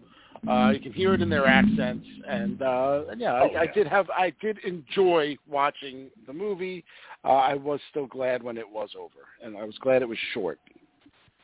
Yeah, it was a quick watch, hour and eighteen. But uh, all right, uh, Dean, what do you think about Splatter University? Uh, yeah, similar to what the ghoul had said, this was the, my first time uh, seeing this one. And King, when you made the announcement about this one last week, uh, this is one that I had never even heard of before. I had no recollection of like knowing about it or seeing it or anything. So I feel like I hadn't heard about this one before. And uh, I actually, I know we had some back and forth in the chat about uh, you know, where the film was hosted to watch, and the YouTube came, you know, YouTube being censored, and uh, just for the sake of convenience, because uh, you know the laptop that I have is is older, and I use Google Chrome, and it can no longer uh, it can no longer be uh, updated with like modern versions of of Chrome and other browsers. Uh, it would not let me play the version on Plex on my computer, and Hmm. uh, I was like, you know what, fuck it then. I'm just gonna rent the dollar ninety nine version on Prime, and like now Prime Video needs an updated browser, like when trying to watch something on my computer. So it's like, fuck it. I'm gonna have to start off and, and watch this on on the. I have to watch this on the YouTube version. And when I put it on and we got to the first gore shot, uh, I was like, mm, I am feeling, I'm not feeling this. So what I actually ended up doing then was like switching over to Plex on my phone uh, and watching the the version over there. And yeah, I mean, this is just silly fucking 80s nonsense. Um, you know, thankfully it was as short as it was, and not because oh this is so bad I can't wait for it to be over. But I feel like one of the drawbacks to films of this ilk is sometimes they're just way longer than they need to be. Um, so that this was a nice tight compact watch, um, you know, made me like it better than I would have if it was 90 minutes or you know, uh, you know, uh, 100 minutes or however long some of these can be sometimes. Yeah, it it definitely is a quick watch. And when the movie was technically completed in 81, it came in at 65 minutes. So uh, Richard W. Haines, who directed the movie, was thinking, well, I got to add some more scenes. So when you watch the movie now, there are some scenes in the movie where, like, what the fuck is this? Like with all the fucking kids in the hallway and shit like that. Like that was what he had to add to make it the the hour and 18. Um, but it, it's a, it's a fun, silly fucking movie. But um, the movie begins with a man walking down a hallway wearing only one shoe. His other foot is bare. He bends down to pick up a knife and continues to walk. We then find out that it's 2.43 p.m. and William Graham, a paranoid schizophrenic, is missing. Two of the medical staff at the institution where Graham is a patient ask Nurse Collins if she's seen Graham, but she hasn't. The pair look into a day room full of mental patients, and the male doctor decides to alert security. So after having a security guard grab a key for a locked gate, The male doctor opens a door to a nearby closet where he's promptly stabbed in the dick. Blood everywhere, but screams, dread before- Can we just Twist his dick. Can we just twist his dick? Am I my fight? um, can, can can we just talk real quick though? I know you're giving like the rundown and the play-by-play and everything, but like Sure, yeah, how right. fucking how fucking hilarious the representation the representation of the mental patients uh, was when they show us some of these people. The guy with the fucking like, doll The one guy with the doll. was fucking great. Okay, he was fucking great, man. Like he had me cracking up. You know, the ghoul girl's looking at like she happened to like look up and she just fucking burst out laughing. She's like, "What the fuck is Andy making you watch this time?" Yeah. And the one patient that is walking down the hallway that gets corralled by the female doctor, he later shows up in the bar as just a guy at the Mhm. bar. Like, you know. um, so uh, the killer who had stabbed the male doctor in the dick is now putting on his clothes and has to quickly put up the lab coat to cover the blood stain on the front of the pants because nobody's going to see that. Um, and despite that happening, Splatter University. So we are off and running. Um, we cut to a young teacher, Janet, in a classroom at St. Trinian's College three years after the escape of Graham. And then we cut to a man who's a heavy breather walking the halls, knocks on the door to the classroom. Janet, thinking that it's uh, another character we're going to meet later, answers the door Janet- and is Janet? immediately stabbed in the chest. yeah, Janet is her name.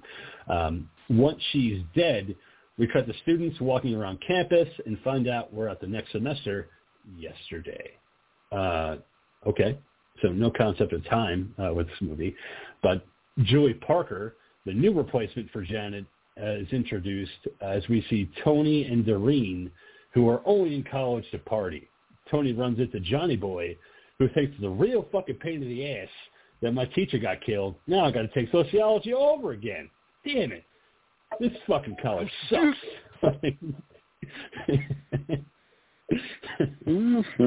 Just oh fucking. God damn so, it. Julie gets directions from a teacher named Mark, who remarks, "Hmm," when checking her out as she's walking away from him to Father Jansen's office, and she meets with him. It's her first teaching gig, and Jansen happily welcomes her to the faculty. He mentions to her that several of the other applicants pulled out because they think that the classroom is jinxed due to Jen's murder in the room last semester. Jensen hopes that Yeah. will make her reconsider Except, accepting because except here's the thing, right? You did catch that it said next semester yesterday. Okay. Which Yeah. that honestly, I probably spent more time trying to figure that out than was necessary. Like the only thing I could think is that was like an accident somehow. Um, because otherwise it makes zero sense. Zero sense. Like like I said, like there's no concept of fucking time. Like they're just like, yeah, uh, last semester, yesterday. It's like, well, why can't you just say it's it's the next semester after the teacher Janet died? But it, it, but yeah, but that's the thing. Like if it was the next sem- next semester is fine. I get that. You know, the teacher died. You know, the teacher died three years after the guy escaped. I understood that part. Next semester, yesterday would in- infer that what we were seeing is in the past to something that Yeah. we've already seen, which we did not. Yeah. No, we haven't. So that's why I said like the, the, the timeline is all fucked up. I don't even know why they put like. But then again, when you see the Troma, uh, you know, thing at the beginning, like ah, it's a Troma film. Nothing's gonna make sense. That put a smile. I was happy actually when I saw Troma. I was like, oh, okay, good. That like gave me some hope that that the movie, you know, had had the ability to be really good. And all the And bad. Lloyd's an executive producer. So to see Lloyd Kaufman as an executive producer, I was like, hell yeah. So we might be in for something. Um, so anyway, Julie uh, finds an apartment for rent. She unpacks. There's a knock at her door. Did the killer? No, it's only Mrs. Bloom. She reminds Julie to lock the front door when she comes home at night. knock You on know, my because of all the door. murderers and out there and all that. She also tells Julie about Mrs. Crowley, a former tenant, who Waiting killed her husband by putting poison in his prune juice. He's like, that was a much better way to die. Why can't all murderers be like that? She, yeah. Mrs. Bloom, you're a fucking coot.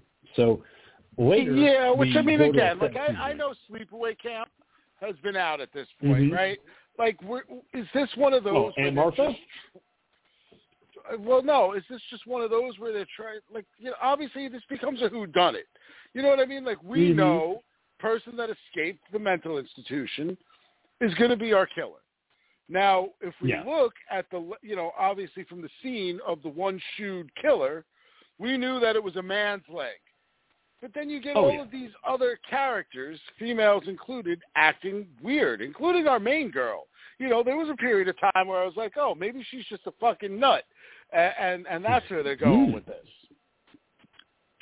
That's a good point. I mean, I I think that she's the most competent actor of everybody in this movie. Um, you know, but um, so we cut to a fast food joint where a group of students meet up, including Kenny, aka Wolf. Ow! Just fucking coming over to every person and just howling at the babes. But then there's his girlfriend Donna, who he only barks for. Uh, they all hang out in the parking lot, drinking cheap beer and cutting loose. Kathy, we see, gets mad at Kenny, the wolf, uh, howling, and goes to sit by in a nearby car. And then Donna goes to check in on her, and Kathy hasn't gotten her period in over a month, which not good. I hate when that happens. Pregnant. So Kenny uh, and Jimmy decide they want to go score some weed off of Tony. Kathy's not interested, so she heads back to the dorm on foot. And I love Donna's fucking acting. She's going, hey, are you not going to come back with us? Okay. Caliber fucking acting. Um, but back on campus, Tony and Doreen hang out in the stairwell with two male students smoking weed. Julie is walking and talking with Father Williams, who asks her if he can meet with her later on in the evening, but she's all tied up. Julie decides to go into the Jinx classroom and ready to mold the minds of the future generation. While it doesn't get off to a great start, Father Perkins shows up by the director, uh, Richard, you know. Uh, he arrives so he can sit in the back and observe. Dick Haines. Uh, she asks the less than enthused students to bring up a topic they can debate, that they can either feel strongly about or not so strongly about. One se- That's how you student debate. reaches over and sees a newspaper on uh, desk of another student, and he's like, uh, how about we talk about abortion and whether it should be made illegal? And she's like, that's a great topic, but Father Perkins is like, you know what, not cool. So I think you need to go talk to Father Jansen about what you were bringing up. Stick to the curriculum. So Jansen tells Julie that he agrees with Father Perkins that her idea of debating current events is a bad idea. Stick to the current curriculum. And if anybody is kind of like being weird to you or objectionable, just bring them up to me. Like just, you know, just come up to me and just bring them up. And then he has a muscle spasm, which he just quickly tells her not to worry about. He's like, I'm just sitting in my wheelchair. I had a spasm. Not going to be a Yeah, problem. I mean it's it's at this point that you know that you got your killer right in front of you. I mean it's uh, Yep. th- th- there's really no ifs ands or buts about it at that point. Once once he has the muscle No. spasm, it's like oh okay, you're you're you're our person. So like now now it's just a matter of are we going to have fun getting there? you know, you see it happen. You know, it, it, he's obviously not really in that wheelchair, but we'll get there. Um, so meanwhile, Tony is cheating on Doreen with Denise, the redhead. Uh, she asks if he has a condom, and he's like, "Oh, oh, so considerate. I wore it before you came." She's like, "Oh." But are you sure Doreen's not going to come back? And he's like, oh, no, she's not coming back until 6. Guess what? Doreen shows back up. And he's like, oh, hey, I wasn't doing anything with Denise. I was just hanging out. And then they have a fake out scare where Johnny Boy shows up wearing uh, pantyhose over his face and holding a knife. Uh, let's just fucking party. As you do. Big party, man. Um, so back at college, uh, Julie watches Margaret. Doreen's the uh, one that another- sounds like uh fucking what's her face, right? Um Cyndi Lauper. Oh, uh, kind of. She definitely has a Cyndi Lauper vibe to her. Um, kind of like a hot bitch. Well, I, I felt like Denise did too, though. Like Denise with the ridiculous fucking outfit she wears later on, where she's wearing the baseball jersey and the Jeez, leopard print uh, underwear and the black legging leggings. Like they all just have that New York fucking accent. Oh yeah, I don't no, know if I wanna do look, it. But specifically, like, uh yeah, the short crop haired girl, man. She had like a similar voice and a similar like demeanor. I felt like to like to the sound of her voice as as, as Lauper did, you know. It's like waiting Oh, for I her to like bust into song. Yeah, I just want to have fun. Yeah, we know Doreen. Um, but back at the college, Julie watches Margaret go into a room with Father Williams from earlier who asked to meet with Julie. And then he gives her kind of a look, and she's like, I don't like that very much. But, you know, we'll find out. Father Williams just wants to fuck. Um, so then we cut to someone's yeah. apartment that's supposed to be clearly a bar. Um, this Ah, fucking fuck. set piece where it's like clearly it's, it's an apartment, but it looks like a bar. Uh, there's a bunch of girls swinging their butts to some high-waisted jeans. Tony and Doreen arrive and drink down some beers as Doreen talks about how uh, Wolf and Donna broke up. That's a fucking bummer. Um, but after a brief fight between Doreen and Tony, Doreen decides to leave and get into her car, but the engine won't start.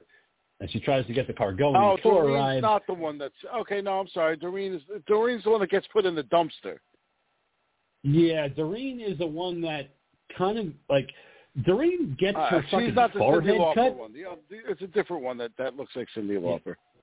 Yeah, Denise, I think, is the one you're thinking of, with the Okay. redhead. That uh, yeah, but yeah, Not the killer redhead. shows The, red, up the and- redhead reminds me of a different actress completely. Um, okay. What actress? uh, she was in one of the. Oh, she reminds me of the chick from the Friday the Thirteenth Part Five. The one that laughs at uh, at fucking the stuttering kid. That's who I thought she was for a hot second. Oh, Violet. No, the one that Hmm. Wants to. No. The one that the, the the kid that hooks that wants to hook up with her. He has the stutter, and uh, oh, you the know, she- redhead from from yeah. He tries to Yes. get with her at the end, and she's like, "Yeah, no, no, yeah, yeah, she kind of yeah. laughs at him. fucking." Yep. And then he tries to hook up with Violet, and she's like, "Nah." Yeah, he he was just trying to put it everywhere. I know. I don't remember the character's name, but I know who you're talking Yeah. about. He was going. That She dude was going in- from chick to chick. Like he's just trying to play he was the just odds. trying to put it everywhere. So that's how it's Yeah, done. I, I um so uh the the killer slashes Doreen's forehead, so I guess that's a kill. Um because the the gang comes out um and Tony is spilling tea on Father Williams about how he saw Margaret going into her room. Um, they decide to go outside, drink their shitty beer, and throw it into the dumpster, and that's where we see Doreen's body uh, with her forehead cut open. And like we were talking about earlier with the YouTube version, her face is completely blurred out, so you can't see anything. So I'm like, why? But it's fine. You know, it's it's a forehead cut, but you know that that's YouTube for you. Um, so back on campus, there's a knocking on the classroom door where Julie is. Could it be the killer? Nope, it's just Mark, who is now the potential love interest. They go out later that night for dinner, and Julie asks him about Janet, who was murdered the previous semester in her classroom. He's surprised she doesn't even know about it. Did you know Janet? Yeah, but not really. Well, let's move on to another topic because he he Damn did. it, and Janet. We'll find out. Damn it. so Janet. Julie I arrives you. back at home. Uh, she gets some mail from Mrs. Bloom, who, which is odd because she wasn't expecting any mail. And then when she's going through it, she finds a bunch of pamphlets about Jesus Christ and his miracles. Yeah. Weird. So she's going to go to bed in her weird fucking little single bed. Um, but then we cut to three weeks later. Kathy tells Julie that she has to miss class because she has to go see the doctor. Wonder why. Julie then goes over the team's project of the class, but none of the team of the students are prepared. They manage to get out of the class unscathed. And then later, Julie's friend Cynthia asks if she's seen Mark. Julie says, yeah, but why do you want to know? No reason, just wondering. Later, Kathy finds Julie in a yard and asks to speak to her privately, and she says, I'm kind of pregnant and I haven't told anybody yet. Julie tells her that, you know, she knows of a place, if you don't have any money, the abortion clinic. Um, but we also see Father Jensen watching from a window. And then later, Kathy makes plans with her boyfriend Tom to go see a horror movie at the drive-in later that night, because that's what you want to do. Because Tom's an understanding guy. He'll get it, you know. I'll, I'll tell him that you knocked me up, and it'll be fine, you know, because he, he is not a fan of sexual assault at all. So Julie goes to visit Mark at his apartment before they go to a movie. Time jump. They're out of the movie. Could he be the killer? Maybe. At the drive-in, Kathy almost tells Tom that she's pregnant, but he forces himself on her just as we see the killer arrive with a flashlight. The killer passes by Tom's car, and thinking it's Johnny Boy, Tom gets out of the car in search of him, but after a waiting a while, Kathy decides to also get out of the car and goes looking for Tom. But instead, she finds her death as the killer slashes her throat open. The killer then drags her body and puts it back in the car as Tom returns in the back seat and just kind of wonders why Kathy really isn't being very vocal. Because she's fucking dead. you know. Uh, She's still warm. Warm to the touch. you know, That's the main any question. port in a storm. Get some of that. I think she was Warm. the one that sounded like Cyndi. Yeah, she was the one that sounded like Cyndi Lauper. She was the uh, the pregnant one, right? Yeah, Kathy was the pregnant one. All right, so yeah, she had a voice similar to Cyndi Lauper. So yeah, and and you know, it's it's like, oh, she was pregnant, she died. Oh no, but um, Uh, so you know, I was surprised. yeah. You don't see that often in horror movies. You know, that's what that's one of those where, like, we don't see that a lot in today's horror movies. It's kind of like a little bit. Uh, I don't know if I'd say it's taboo, but it's it's just not expected. Um, so you know, to, to see it is like, oh, okay, listen, to that I give him some balls. Yeah, you know, because it, and that was the thing too is that they they never explicitly kind of put it out there that she was pregnant. Like it was always kind of like teased, like oh, you know, this my period, and doctor thinks that you know something might be wrong, but like it's like you you like kind of like um uh Friday Thirteenth Part Three with the, the one actress. uh I can't remember her character's name. I know her boyfriend was Andy because that's my name, but she was pregnant Oh, well. she's oh, And she's so hot, dude. Yes, In- yes, in which yes. one? In part, Part three, She- Tracie she- I think Savage? if I remember right, when we yes, yes, Tracie Savage is the actress's name, and I do believe when we did our list, I think she was like my number one as far as like good looking. uh now you're talking way back when we first fucking did Talking Terror. Uh, Oh yeah, back in 2013. I think she yeah. was like the. I think she was the one that like I had at the top of my list as being like the best looking out of all the Friday the Thirteenth girls. Um, So, but uh, but yes, yes, yes, yes. It was implied Debbie. that she was indeed pregnant. Debbie, there you go. Yes, they, J- Jason kills the fuck out of her.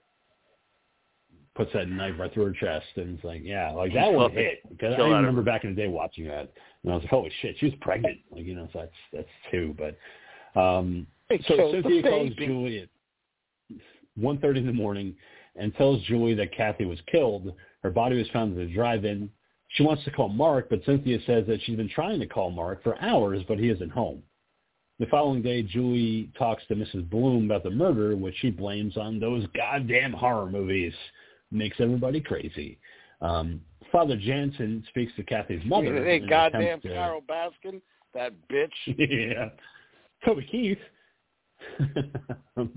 but uh, later, uh, Father Jansen's being pushed in his wheelchair by Julie, who tells him that he didn't, she didn't know Kathy very well, but knows that the two had a long conversation the other day. But Julie won't admit to Father Jansen about what that conversation was about. Um, so we then cut to Denise meeting with Father Williams, who has really ooh eyes for her legs in that skirt. She tells him that she had sex with Tony while comforting him following during his death. Father Williams suggests that she meet him in his office at 8 p.m. that night. And then later, we see Julie sitting on the bleachers watching baseball practice when Mark surprises her. But I love the fact that they do that. I love the fact that they have the Mark red herring movement where he's kind of walking with his fucking boots up to meet her and it's like, Red oh shit, is that the killer? yep. Might as well just flash on the fucking screen like student bodies. Red herring, red herring. Um, they talk about Kathy's murder and wonder if someone at the school might be responsible. Mark wants to make plans with her to see her again, but Julie doesn't really want to make uh, solid plans. And then Cynthia pops up Julie, so and uh, Cynthia meets up with Julie uh, and needs a ride home, but women drivers, am I right? I love the fact that she fucking backs out and then just drives over the fucking median. Um, it's like, yeah, that you're fucking not great. so on the ride, Cynthia reveals that Mark was a prime suspect in Jen's murder, and she tells Julie to be careful. Uh, sometime later, Julie somehow manages to get the keys to Mark's apartment, and they drive over to see if there's anything in there that could point to him being the killer. Julie enters his apartment and begins a search as we cut back to the college where Mark asks Father Jansen where Julie is because she said that she had an appointment with him. And Jansen says, I don't know nothing about that, but if you see her, tell her that I want to see her. And then we cut back to the apartment where Julie searches a desk drawer filled with articles about the killer as Mark heads home for lunch. He arrives to his apartment and Julie makes a quick escape. And as Mark enters, he discovers newspaper articles strewn all about, and of course Cynthia, fucking honking the horn like an asshole, makes Mark go to the window and is like, huh, I think that's Julie leaving my apartment. wonder if she was here. Like, come on, man. Like, Cynthia, don't fucking honk the horn when you're trying to get this secret operation going on um, and finding out if Mark is the actual killer. So Julia arrives back to campus, and the other students notice a weird smell coming from her storage closet. Julie somehow has a key to this closet, and that's when the doors opened and Cynthia's fucking dead body is lying on the floor. Dean, her throat slashed. do you open. have do you have a key Yeah. to the storage closet? You better. Uh, I You're have a dean. keys to several storage closets. Oh, Really? okay. Well, see again. There, there we go. I was going to say that the king made that sound like it was a, it's a it was an odd thing, but I don't believe it is. It would make sense to me that certain teachers would indeed have keys to the storage Yes. closet. Yes. I wouldn't think that. I mean that that's you know I, I I don't know how education works in terms of faculty, but I, I would not think that a teacher would just have a storage closet key. I don't know, like why would you need it? But you know, a dean, you clear out Get up. things out of storage. yeah, sometimes you need to put things in storage, and then alternatively, sometimes you need to retrieve things from storage. I mean, do you often find bodies cut open? You know, in, in storage closets? I don't know. I mean, it's it's, it's Uh, school. N- No, human human bodies. No, sometimes a rodent. Um, you know, never never a human. Never a human. as you do. Um, but with the discovery of Cynthia's body in the closet, uh, Julie runs away to kind of scream and cry. She runs up to Mark, and Mark's like, "What's going on? What's wrong?" She's like, "Get the fuck away from me!" and runs into a bathroom where she collapses onto the floor and cries.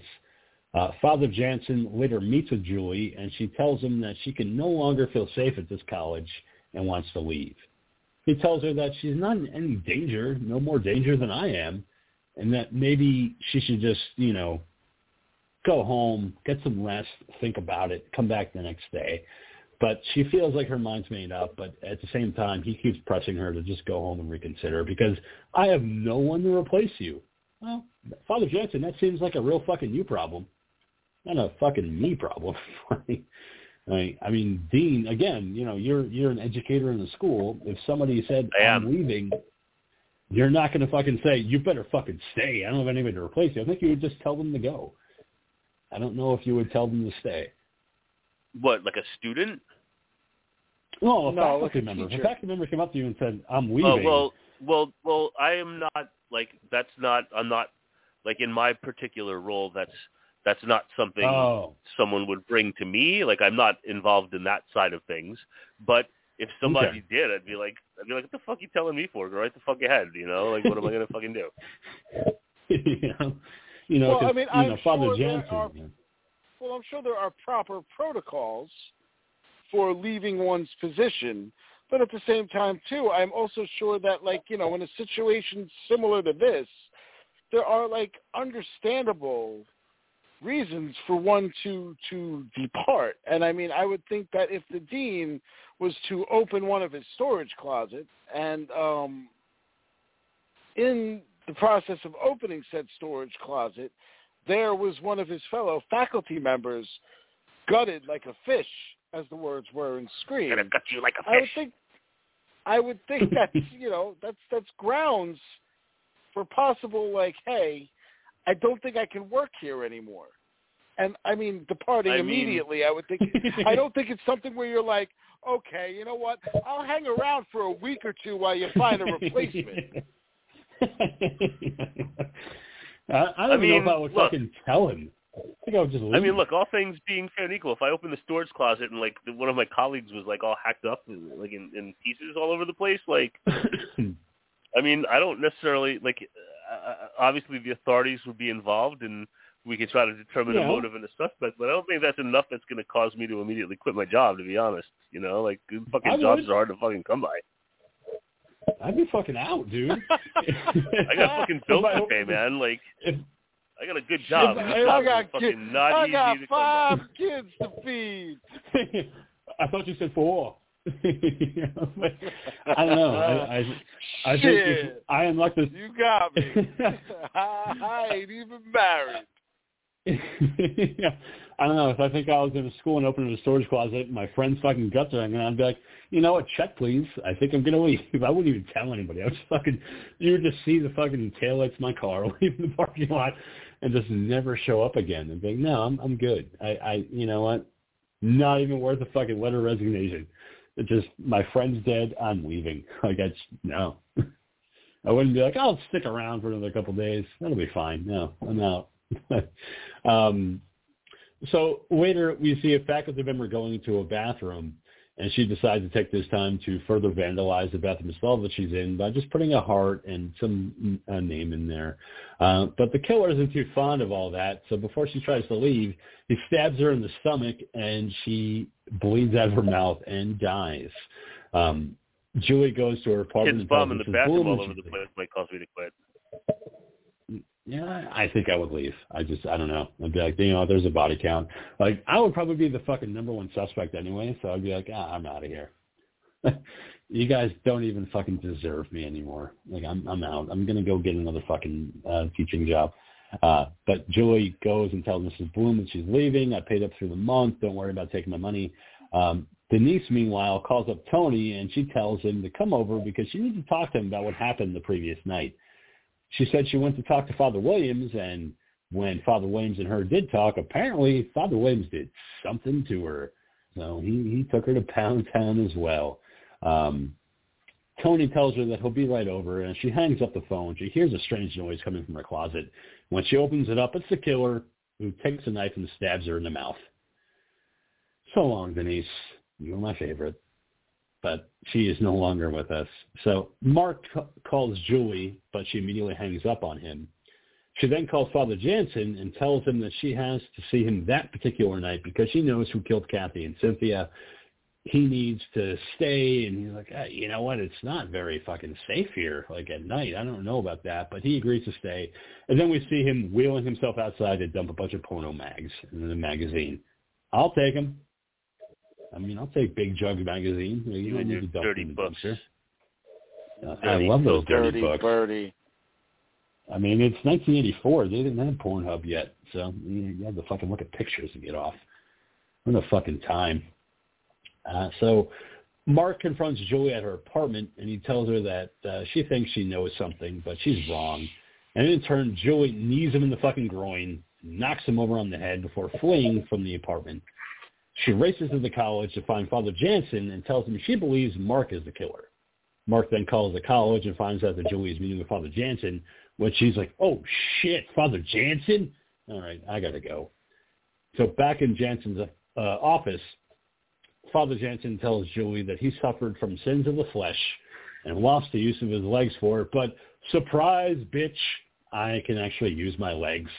And he gets up, pulling a knife the from a Lord have crucifix that he's been holding. me? He healed me Yeah. with Have mercy. science. Oh, mercy. Great fucking Help weapon me. reveal, by the way. Having a knife in the fucking crucifix, I was like, fuck yeah, dude. I just, Yeah. I love that fucking reveal where he pulls a fucking knife out of the crucifix. Um, and Julie, once again, using her fucking knees, knees fucking Was Father good at the Jensen in the ebony blade. balls. And she's just great with the fucking ball kicks. Like, yeah. Mhm. Father Jansen's like, God damn it. And I just love Father Jansen in this moment because he's clearly affected by the ball kick.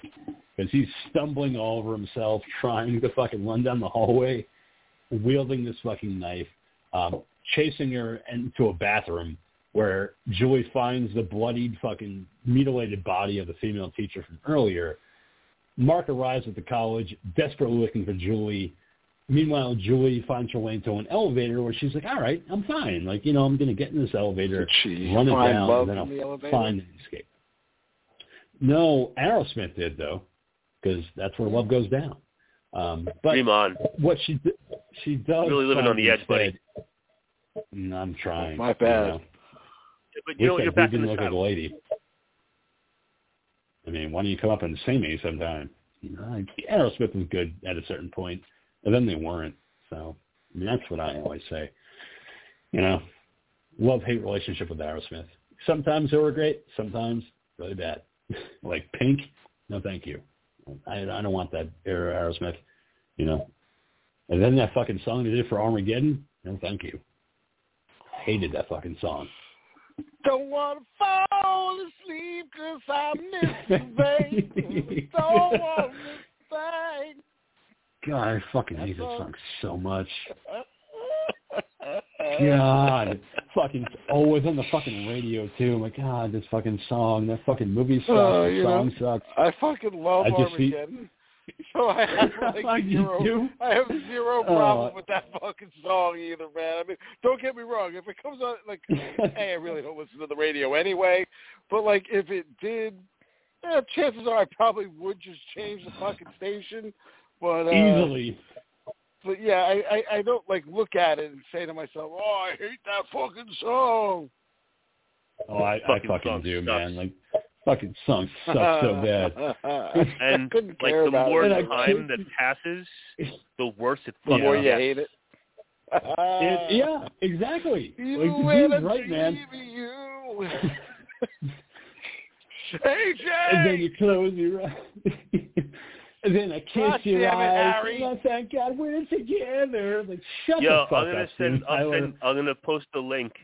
Uh, I don't. If I did a few weeks ago, uh, remind me. But I'm gonna post a link. It's like a, it's like a 90 second clip of Affleck's uh, commentary from the D, the commentary track on the DVD for that, and for it's for 90 seconds. It's fucking hilarious. It's absolutely hilarious.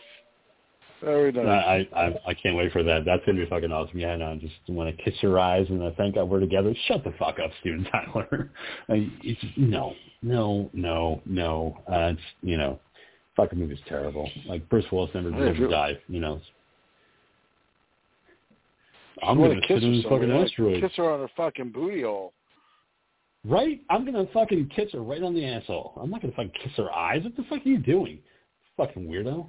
Um, but uh, so yeah, so Julie's in the elevator. She thinks she's free, but of course she's not. Father Jansen shows up and begins to viciously stab her to fucking death. I was like, you know what? Fucking, I like it. You think that Julie's gonna make it? shocked. She's gonna be like, the final girl. We're killing the fucking. Okay. We're killing the main right? character. I was like, no shit. That is probably like the best. That is like the best and worst surprise in the movie. Because you fucking know the Father Jansen's the killer, like not even halfway through the movie. So the fact that they put mm-hmm. that extra twist in there, where like we're gonna kill fucking Julie off, I'm like, no, she was so great. Like I don't want to see her die, but she does in the elevator. Mark finds her body just as Jansen returns to his wheelchair in his office and calls the police. Mark heads into Father Jansen's office, looks at him, and then sees a bloody crucifix on the wall, then hides a knife, and he knows exactly what happened. Father Jansen, the killer. Jesus wept. Jesus wept. Uh, then we cut to the mental asylum where Jansen, who is revealed to be Daniel Graham, so they forgot halfway through the movie that his name is William Graham, beginning of the movie, and they called him fucking Daniel. I like, oh, well, they forgot. so anyway, he's Danny Daniel Graham. Graham now. Um, so he is the escape Well, he is a nut. from earlier, and he is just pulling his best I am fucking psycho, uh, looking at the camera, blaming women for all of his crimes as we reach the end. Splatter University. And then we cut to the, the end credits. Um, you know, it, uh, I think, like you had said, Ghoul, I think the biggest fucking twist that I enjoyed was the fact that Julie dies at the end. Because you think she's going to be the ultimate final girl. She's going to live. She's going to make it. John dies at the end. Killed.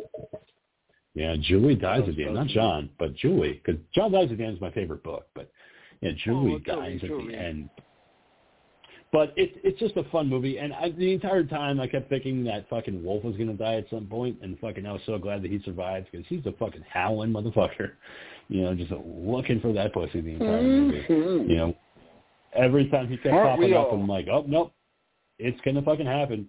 You know, I don't want to go to that drive-through again. People fucking died there. I want to get pussy, but no, know, maybe that'll be the sequel because I know uh, Richard Haines is is promoting a book uh, novelization of Splatter University on his Facebook page.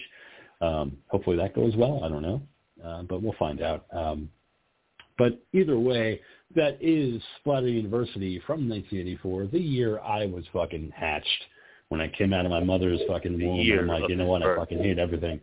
I hate it. I fucking want to die. so, with that being said, Ghoul, I believe uh, next week it is your film pick of the week. What are we talking about next week on the show? That would be very true. And you know what? Opposed to normal where I'm like, oh man, I didn't think of any of this. Well, this time I did. I actually have a pick. I'm ready to go. I'm going to make the call right now.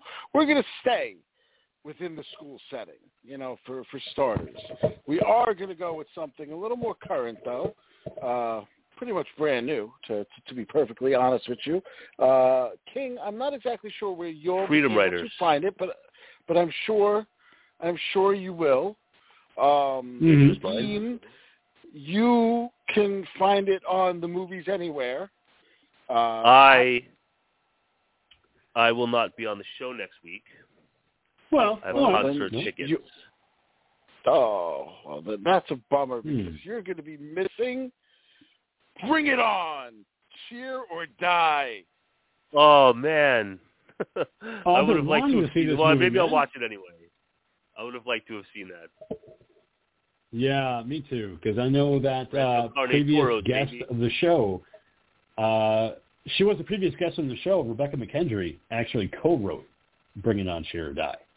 Uh, so I've been looking to check this out.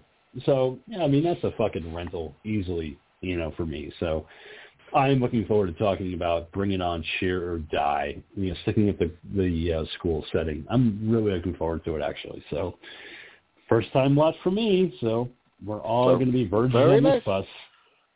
Indeed, So, you know, and I and I liked the original Bring It On. I thought it was a, a funny, sarcastic take. I know they they made like two or three other films after that that I didn't see any of the sequels. Um, Did they? but Wow. The original, I do I do remember having a lot of fun watching. So I, I know this was a weird twist for the Bring It On series to go with, uh, but I am uh, I'm here for it. Brr, it's cold in Here here. The Toro's in the atmosphere. Yeah, yeah, I fucking love that fucking first movie. Eliza Dushku in her fucking prime. So Mhm, fucking mhm. hot in that movie. Yeah, Kirsten Yeah, I Dunst mean- too. You know what I mean? She was definitely a, Kirsten uh, Dunst like, I've it. never per- yeah. I've never personally found Kirsten Dunst to be very attractive, but that was the period of No. time where she was like what I guess most would consider the most attractive as far as her career goes. I love the kid that was always slipping his finger up the girls' asses. Like that was just fucking great.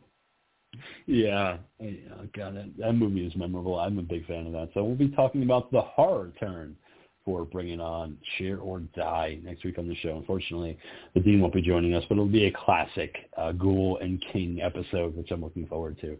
Uh, but all right, uh, Dean, want to go ahead and sign yourself off, and we'll see you back here in two weeks. Which And then will be everyone, your I will pick. be, I will be sure to alert you all of my pick uh, before uh, the end of the show next week, so you can make the grand announcement that people wait so patiently to hear about. I know I do, so I'm looking forward to it. But all right, cool. Why don't you go ahead and sign yourself off? well, stay scared, everybody. Stay scared. Be excited. Be e excited for next week for Bring It On. Cheer or die. As always, I'm your old pal, the King of Horror, Andy G. Thank you so much for listening to this episode of the show. Hail Satan. Hail yourselves. Hail Odorous. Watch horror movies. Keep America strong. And we'll see you back here next week for a classic King and Ghoul episode of Bring It On, Cheer or Die. And as always, like the Ghoul always says, stay scared, people. Stay scared. Suck my tit.